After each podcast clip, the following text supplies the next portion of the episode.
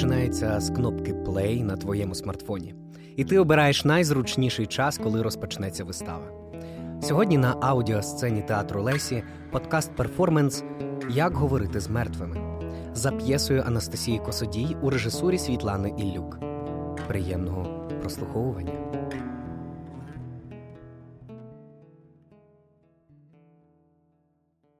Як говорити з мертвими? Анастасія Косодій 2022-2023 Присвята. В далекому місті на південному сході України. Місто називається Запоріжжя. Моя бабця зателефонувала моїй мамі сказати, що погано себе почуває. Хочеш, щоб я прийшла? спитала мама.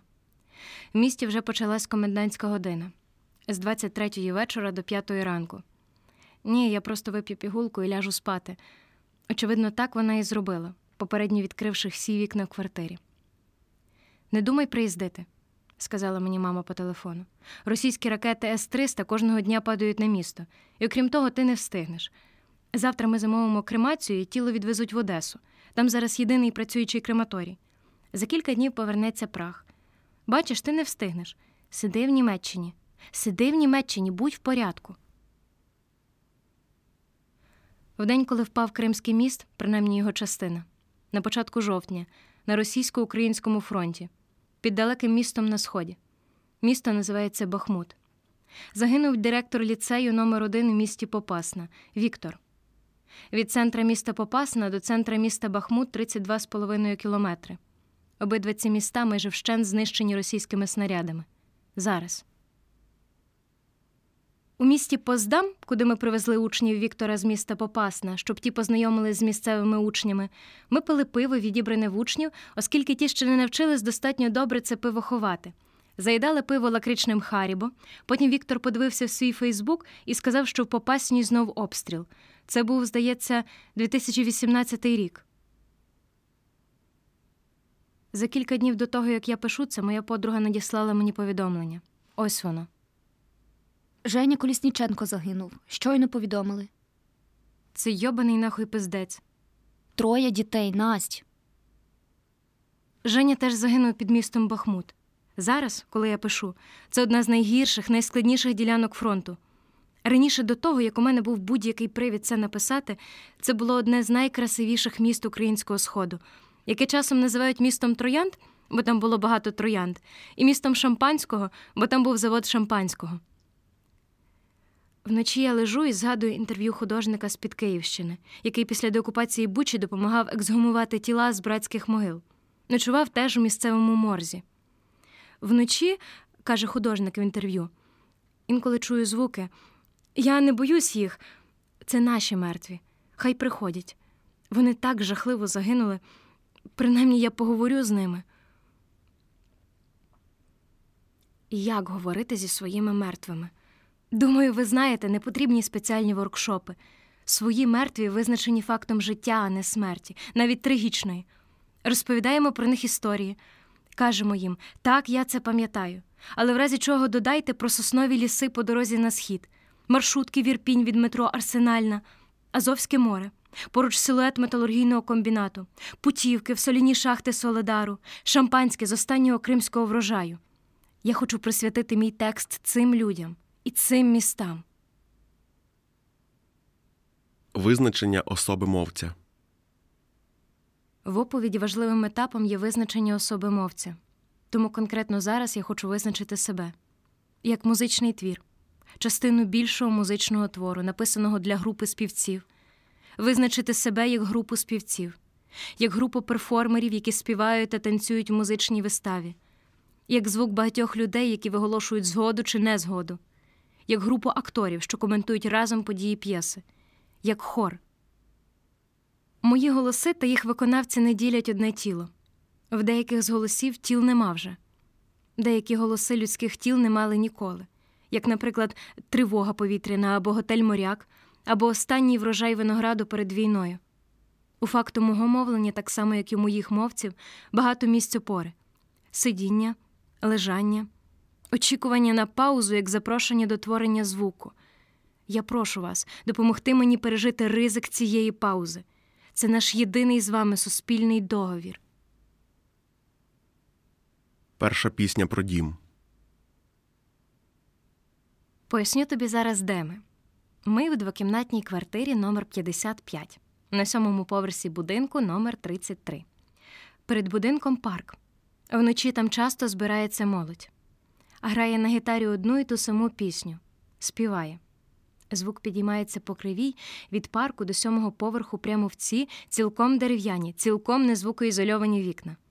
Молодь грає одну і ту саму пісню. Її добре чутно. Вікна відкриті. Звучить пісня. Я хочу описати для тебе квартиру. Ми в першій з двох кімнат. Тут два ліжка, залізним матрасом обидва. Шафа з запасами рушників, привезених із дружніх соціалістичних республік 30-річчя тому.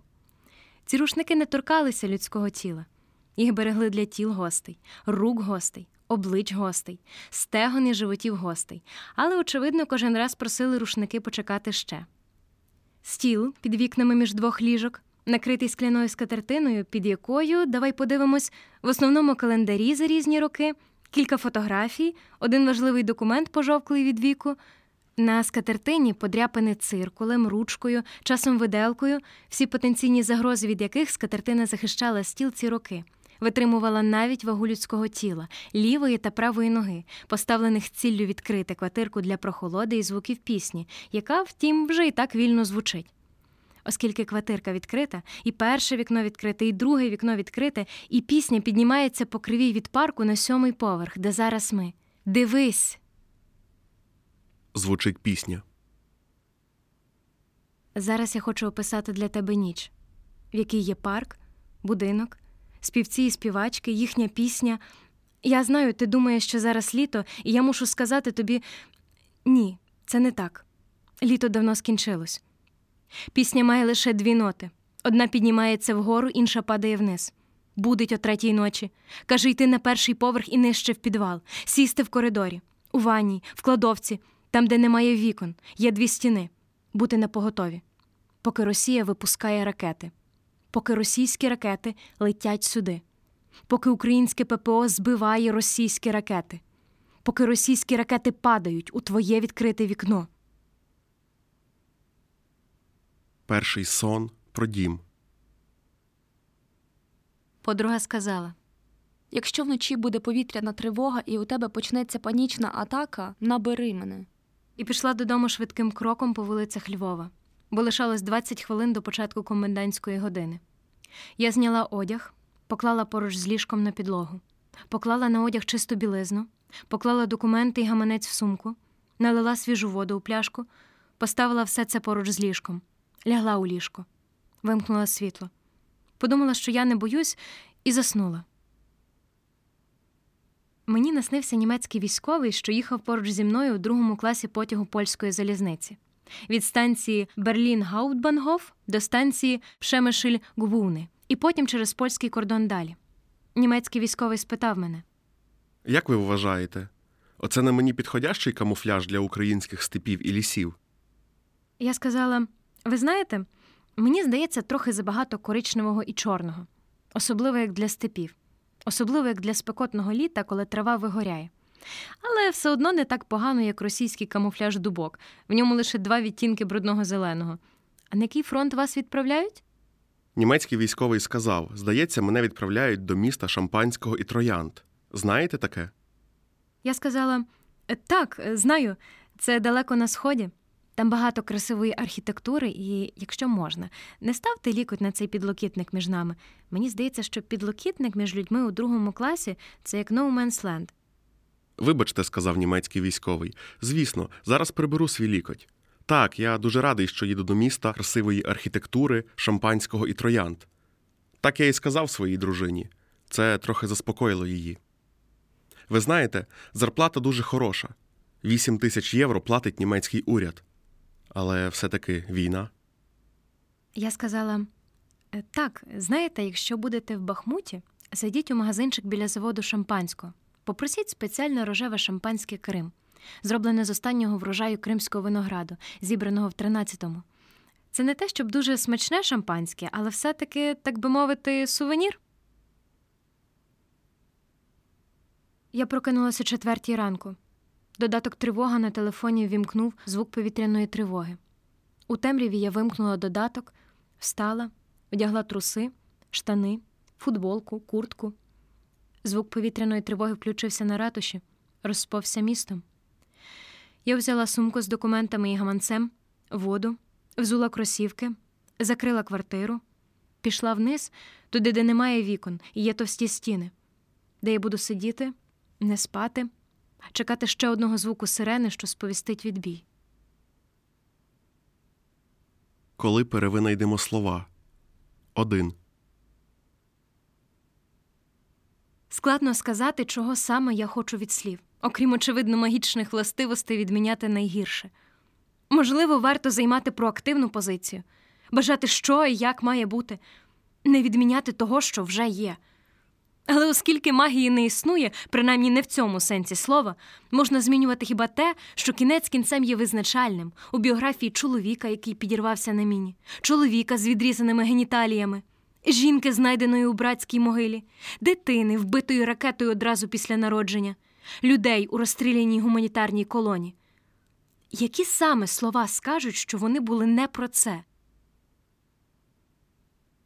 Друга пісня про дім.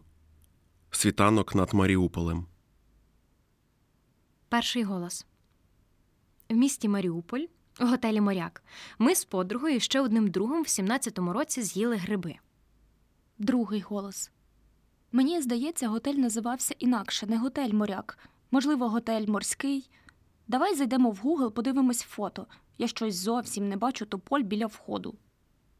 Почекали годину, поки щось станеться. Нічого не сталося, тоді ми з'їли ще грибів, і от вже тоді. Через дорогу від цього готелю Азовське море. І тоді нас раптово накрило. Всіх одночасно, Ну, як це буває в колективних тріпах. Подруга сказала: мене лякає зелений колір і твої зіниці. Я можу в них провалитись. Я сказала: мій голос звучить так, ніби я у величезному соборі. Друг сказав: Ти колись замислювалась, як ми відчуваємо ритм? Третій голос. Інформація про це місце може бути застарілою. Завжди звертайте увагу на реальні умови, які можуть швидко змінюватися. Якщо стояти на пляжі Маріуполя на самому початку весни, коли поруч немає людей, можна почути відголоски автоматних черг з околиць міста.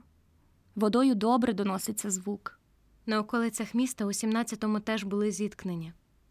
Колись замислювалась, як ми відчуваємо ритм. Мене лякає зелений колір і твої зіниці. Я можу в них провалитись. Я у величезному соборі. Так звучить мій голос. Так звучить мій голос. Так. Звучить пісня. Сергій, два роки тому. Тихий спокійний готель, обслуговування нормальне, постіль чиста, набір рушників, гаряча вода, ремонт є, але якісь рукожопи його робили. Аліна півтори роки тому. Жахливо. Готель розчарував повністю. Умови жахливі. Навіть шампуню нема в номерах. Шумно, пилюка. Слава три роки тому. Дорого. Богдан три роки тому. Совок. Олександр чотири з половиною роки тому. Як на кораблі, вузькі коридори, маленькі каюти, ремонт аля 90-ті, похмурі обличчя. Взагалі звичайний собі провінційний готель. Настя п'ять років тому. В туалеті я побачила таргана, який повз під стіною. І я подумала, що не боюсь його, оскільки цей тарган живий. І я жива теж. Отже, нам немає причин одне одного боятись і шкодити одне одному. Мій друг сказав: Я піду на пляж знімати світанок. Коли на металургійному комбінаті Азовсталь виливають розплавлену сталь, над заводом стає сяйво, ніби сонце сходить о третій ранку на початку весни. Я піду на пляж знімати світанок для свого документального фільму про Маріуполь.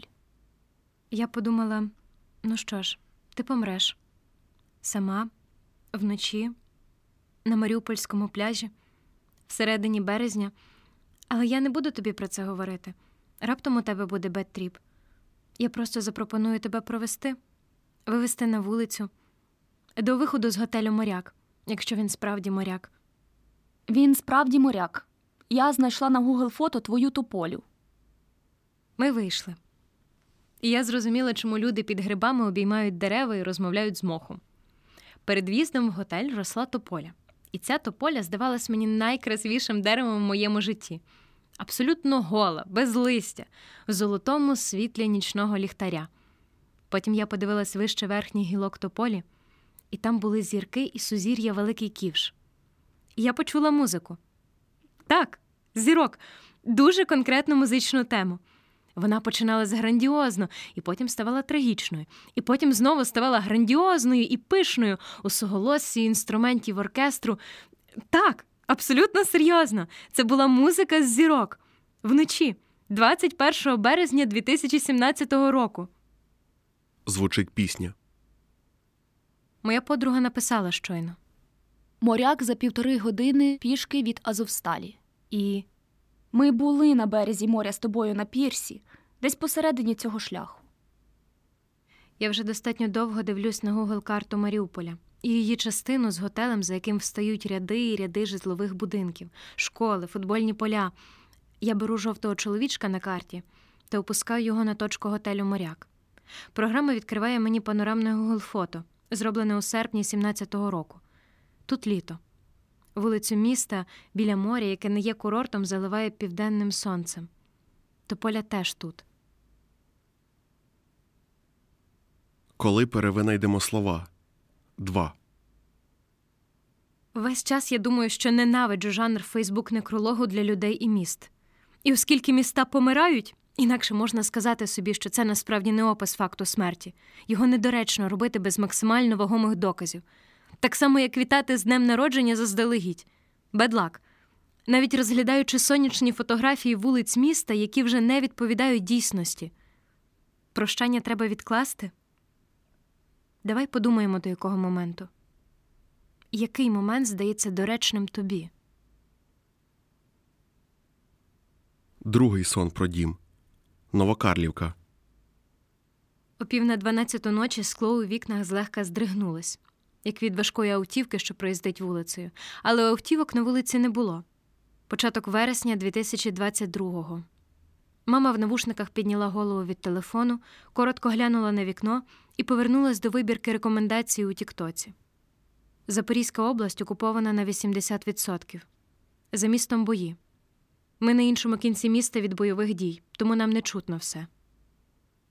В кінці вересня російська армія ніч за ніччю обстрілює центральні райони міста. Один під'їзд склався повністю разом з мешканцями, інший вигорів. В інстаграмі чоловік записує відео за кілька хвилин після ракетного удару. Ходить квартирою, в якій ударною хвилею вивернуло віконні рами разом зі шматками стін. Посікло уламками меблі. Звертається до великого білого пса, що налякано піджав лапи, лежачи на дивані.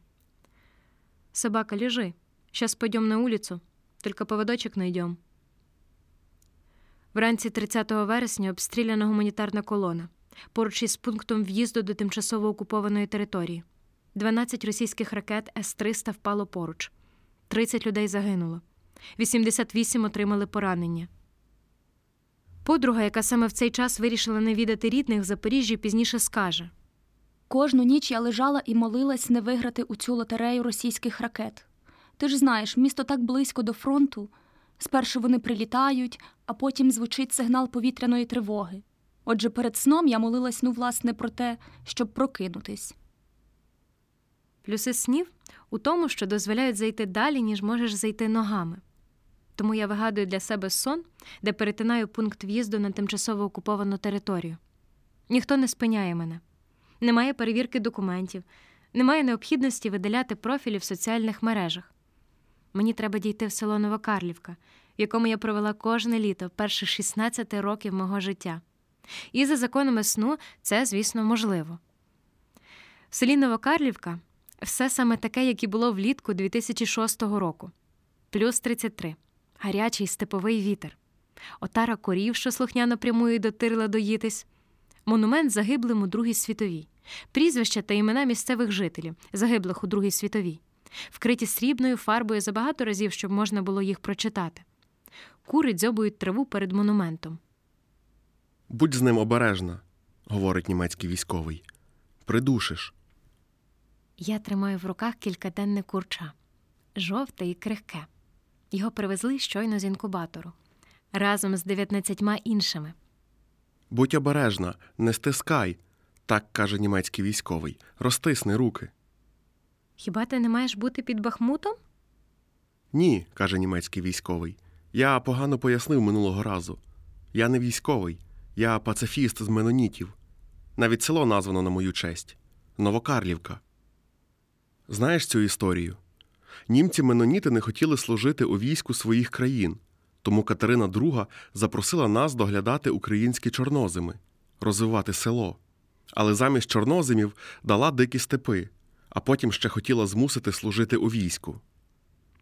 Та оскільки ми були пацифісти, то військові повинності виконували, висаджуючи посадки по всьому українському сходу, оці високі тополі понад дорогою, щоб дороги не знищували вітри.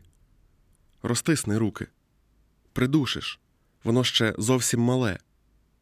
Поки ти це робиш, я піду до бурятських солдатів, які саме зараз окуповують село, назване на мою честь Новокарлівка. Спитаю, можливо, вони також хочуть стати пацифістами, висаджувати тополі понад дорогою. І коли вони мене розстріляють, подумай у вільний час над новою назвою для села. Ця, очевидно, себе вичерпала. Третя пісня про дім хор генераторів. Подивимось в розклад. Наша вулиця в другій групі відключень з 17 до 21. Сьогодні немає світла. Разом з відключенням електроенергії приблизно на півгодини пізніше інтернет в телефонах стане примарним. Замість Отже, зараз, коли зимовий вечір вже дає характеристику місту, час входити з темної квартири на вулицю, наповнену звуками більше, ніж кольорами, слухати хор генераторів, вдихати пари бензину, дивитись в небо повне сузір'їв. Звучить хор. Один генератор витягнула бариста з Гуляйполя, інший фармацевт з Оріхова. Решту продавчиня магазину тютюнових та алкогольних товарів з Вовчанська, полтавська дизайнерка, херсонський кравець, психологиня з боярки, львівський спеціаліст з кебабів. Відкрутили змерзлими пальцями кришку, залили бензин, глянули швидко на сузір'я Оріона над містом, відкрили паливний кран, потягнули ручку стартера, запустили вібрацію, додали новий голос у хор, що співає про завершення темряви, як на початку часів. Прислухались до шуму понад зеленим шумом сирени, якої не чутно, наступу ворога, про який не знаєш. Сказали одне одному давно не було масових обстрілів, мабуть, завтра. І побігли далі до своїх справ, видимих в тій кількості світла, яке не вдалося відібрати росіянам. Коли на наступний день російська ракета Кінжал, випущена з міг 31 к з білоруського аеропорту Мачуличі, пройде шлях, складений для неї 31-річним російським коригувальником через поля і яри, пагорби і русла річок. Коли на наступний день ракета Кінжал пролетить над Гуляйполем, Оріховом, Вовчанськом, Полтавою, Херсоном, Бояркою, Львовом, коли на наступний день ракета Кінжал пролетить цим містом і впаде на нього. Звучить хор. Остерігайся посланців, які прийдуть розказати тобі про це. Один з них, наприклад, скаже Я бариста з Гуляйполя. Загинув від російської ракети Кінджал. Тобто будинок, на який вона впала, я знаю. Там жила моя близька колись знайома. І хоча мені некоректно так казати, що б'ють по мені, але я так це відчуваю. інший скаже Я фармацевт з Оріхова. Тобто в Оріхові жила моя українська бабуся. Я кожного літа приїздив до неї з Курська. От якби тільки можна було це літо повернути. Ми їли вареники, закусували борщем, гуляли у вишневому садочку, і всі один одного розуміли. Політики нас розсварили. ще одна застібне на собі шкіру психологині з міста у Київській області і скаже Я сама з боярки, тобто народжена там, переїхала в три роки у Москву. Це дозволяє мені бути емпатом, зрозуміти ту сторону. Війна це важко, дуже багато емоцій. Моя тітка звідти досі пише таке, що соромно вголос. Я волонтерю потрошку, збираю продуктові набори, відношу на Курський вокзал. Там повно біженців з України. Такі нещасні люди майже і не говорять. Ну нічого, всі війни закінчуються. Треба допомагати один одному, нам ще жити разом. Коли посланці ці прийдуть до тебе, зверни увагу на відкриті ділянки їхнього тіла шию, живіт, руки. На відкритих ділянках помітно, як недосконалий костюм відходить. Правда, щоб розгледіти, потрібна уважність і світла більше, ніж зазвичай. Поговори про це з постачальником електричних послуг, працівниками місцевих електростанцій, вітрами, що крутять лопасті вітрогенераторів, швидкістю польоту променів сонця. Попіклуйся про себе заздалегідь. Третій сон про дім. День Незалежності. В кімнаті все лишилось, як і було в перший день російського вторгнення. Чашка на столі, пробник парфумів Шанель за 100 гривень, плед за короткий для дивану, літній одяг в шафі. Зараз теж літо. Під домом на пагорбі протитанковий їжак. Поруч продають фрукти. Сто відсотків тебе накриє попервах, сказала подруга. Я перший раз, коли повернулась в Київ, тільки плакала і плакала. Раптом що? Дзвони. О 23-й місто стишує комендантська година. Я видаляю додаток повітряної тривоги з телефону. Динамік поруч з домом за потреби розбудить. Знімаю з себе весь одяг, вмощуюсь спиною у вигин давно продавленого дивану. Думаю про те, що вперше мені не заважатиме спати шум від дороги. Сплю. У вісні я йду головною вулицею, теж Києва, де теж літо. Нема де сховатись від полуденного сонця. Головна вулиця Києва заповнена російською технікою. Страшні великі машини, град, сонцепьок, танки Т-90, Т-80, Т-72, спалені, розвернуті, вивернуті нутрощами назовні. Парад до Дня Незалежності 22-го року. Таким його пам'ятаю. Тільки люди ще не прийшли. Німецький військовий говорить. Я розумію іронію. Друга армія світу обіцяла проїхатись танками по головній вулиці Києва. Але все одно дивне відчуття від цих уламків зброї тут. І якби ти могла, не називай мене німецьким військовим, будь ласка. Інакше доведеться визнати, що війська НАТО беруть участь в російсько-українській війні, і це б означало ну, третю світову. Добре, кажу. Як би ти хотів називатись? Військовий, який повернувся з Бахмуту. Не знаю, правда, що у зв'язку з цим сказати. Міста немає, точніше, воно горить. Шампанське горить і троянди горять.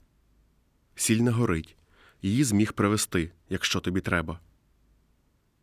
Знаєш, про що я думаю? Мертві часом приходять до нас у снах. Це такий розповсюджений, досить бажаний спосіб поговорити з ними. Частіше за все на світанку. З'являються метафорою неіснуючої буденності, роблять те, що й робили, привозять сувеніри, якось ти свою сіль. Це правда. Отже, можемо почати говорити просто. Мені важко сказати це, будучи в ролі. Буде занадто патетично. Я почуваюся як музичний інструмент, через який проходить текст і треба правильне налаштування. Твоя героїня моя подруга, і ще військова. І він теж мій друг, і теж військовий. І ці двоє друзів померли на війні. І що важко сказати слова, якими можна сказати щось про це. Далі слова, звуки, сполучення звуків. Акторка вмикає на телефоні звук лопати та вітру, деякий час слухають, потім вимикає. Чоловік з Київської області після деокупації Бучі ексгумує тіла. Чоловік після деокупації ексгумує тіла. Ми можемо описати тіла, можемо навіть показати фотографії. Ти б хотіла, щоб ми показали фотографії? Я не думаю, що хтось має бачити. Не думаю, що це етично дивитись. Якби це були мої хтось, я би не хотіла для них поглядів. Тоді можемо словами. Чи так буде більш? Наступні уривки актори можуть повторювати по кілька разів. сивий чоловік, дуже ході ноги, підняті, зігнуті в колінах, штани спущені до литок, здута грудна клітка, відкритий рот, запала щелепа. Піднімають на дошці з братської могили в Київській області. Харківська область, село Гракове. В березні росіяни вбили двох людей та змусили місцевих викопати могили. Під час огляду тіл виявлені кульові отвори в потилиці та відсутність вух. Росіяни у своїй документації перестали вказувати існування міста Попасна Луганської області, яке в 2022 році розгромили російські війська. Акторка знову вмикає звук лопати та вітру. Актори починають імпровізувати на музичних інструментах. Через деякий час акторка вимикає звук на телефоні, починає взаємодіяти з сіллю як з перкусією. В якийсь момент актори приходять в імпровізації до теми початку вистави. Вони імпровізують ще деякий час. На екрані з'являється титр Дякуємо за перегляд. Ви можете покинути зал. Коли половина залу або більше покидає зал, актори також відкладають інструменти та йдуть. Лютий березень 2023-го.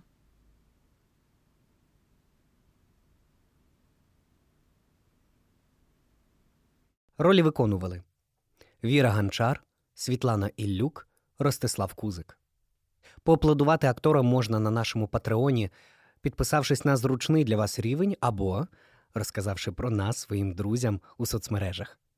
Почуємося у наступному епізоді.